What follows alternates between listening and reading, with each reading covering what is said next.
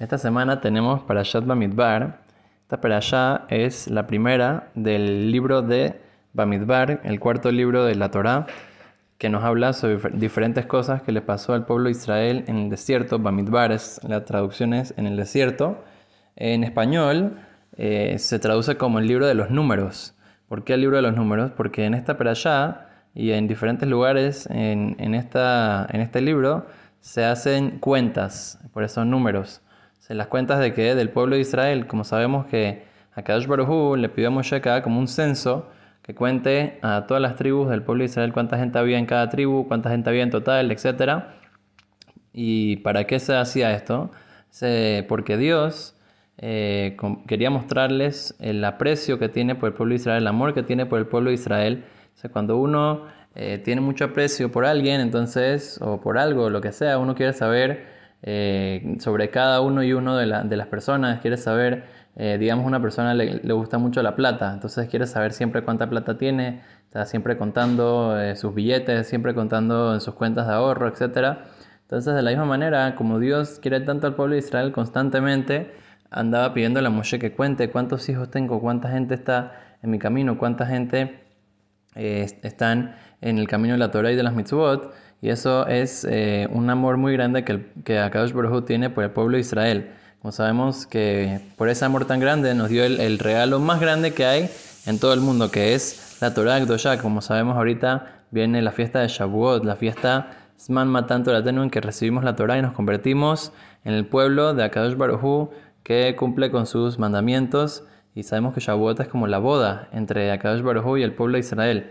Por eso sabemos que Matan Torah cuando el Har Sinai, la, montaña de Sinai, eh, estaba a punto de recibir la Torá, se elevó encima del pueblo de Israel y era como una jupá, era como el, eh, el palo nupcial, eh, que era la boda entre Akadosh Baruj y el pueblo de Israel. ¿Y a través de qué fue que consagró a Akadosh Baruj al pueblo de Israel?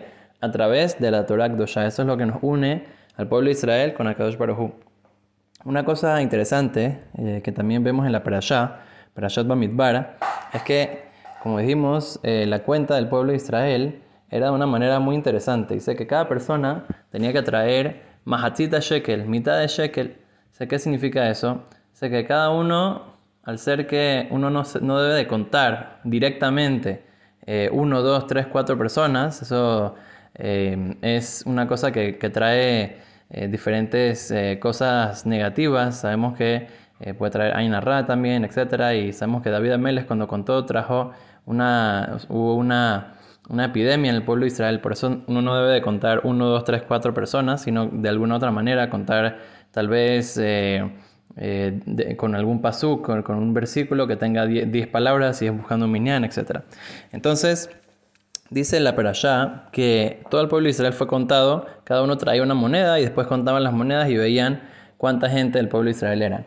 Entonces, la, cosa es que la tribu de Leví, los levitas, ellos no fueron contados junto al resto del pueblo de Israel. O sea que Moshe tenía una, orden que él tenía que ir y contar eh, cada familia de la tribu de Leví iba fuera de la carpa y entonces obviamente no iba a poder entrar a la casa de cada persona, a la, carpa de cada persona, en la privacidad de la familia, no puede entrar a la, carpa. Se separaba fuera de la carpa y Dios le decía con, con profecía cuánta gente había en la carpa. Entonces la pregunta es, es muy obvia, pregunta Remordejai o ¿por qué Dios hizo que Moshe vaya hasta la, carpa, hasta la puerta de la carpa para que ahí le diga, ya, dile de una vez cuánta gente, cuánta gente hay en cada familia, cuánta gente hay en total y ya se acabó. ¿Para qué tienes que hacer que vaya por gusto hasta, hasta la puerta de la carpa si igual no puede entrar a contar? Entonces explica Ramón de Eliao que, como sabemos, la persona tiene que hacer su parte y Akadosh Baruj hace el resto. Eso es lo que nos quería enseñar ahí Akadosh Baruj que mira, Moshe él hizo lo que pudo. La persona también, de la misma manera, tiene que hacer lo que puede y después Akadosh Baruj completa. Como sabemos, hay un, un cuento muy interesante. Sé que había una vez que 10 grandes tzadikim, entre ellos eh, Rav Tzad Kahusin, eh, Rav Yaakov Haim Sofer, que era el autor del Kafa Haim en el Shohan uno de los grandes eh, sabios del Sefaradim del pueblo de Israel. Dice que una vez ellos eh, decidieron hacer un viaje a la tierra de Israel ya para vivir en la tierra de Israel. Entonces eran 10, tenían minyan, belleza, iban eh, por el desierto es una cosa muy peligrosa y todo, pero bueno, como tenían bastantes personas, iban eh, confiando en Akadosh Baruj que los iba a ayudar a llegar a la tierra de Israel. Sé que en la mitad uno de los hajamim se enfermó y tuvo que quedarse en una ciudad eh, para recuperarse y bueno, entonces eran nueve y tuvieron que seguir su camino, eso es lo que necesitaban hacer. Entonces no tenían minyan, entonces llegó la hora de hacer minha. Entonces dijeron, bueno, ni modo, vamos a tener que hacer sin minyan. Según los rabinos se paró y dijo, no, ¿por qué no gritamos Minyan? A ver si alguien aparece. ¿Quién va a aparecer en la mitad del desierto? Dice, bueno, uno tiene que hacerlo uno. Se comienza a gritar, Minyan, Minyan, Minyan. Y entonces así, unos minutos gritando, gritando. Y en eso aparece una persona a, lo lejos. Parecía como una, una, persona no judía, venía con una espada y todo el mundo comenzó así, asustado, no sabían qué pasó ahorita, ahorita tal vez hay que correr, tal vez hay que tratar de defenderse. Y después Comenzaron a hablar, entre ellos, tal vez él es judío, tal vez no, ¿qué será? Y el, Señor dice, no, yo soy judío, yo soy judío, escuché que hay minyan. Entonces todos los reinos, wow, qué locura, ¿cómo puede ser? En la mitad del desierto encontramos un minyan, increíble.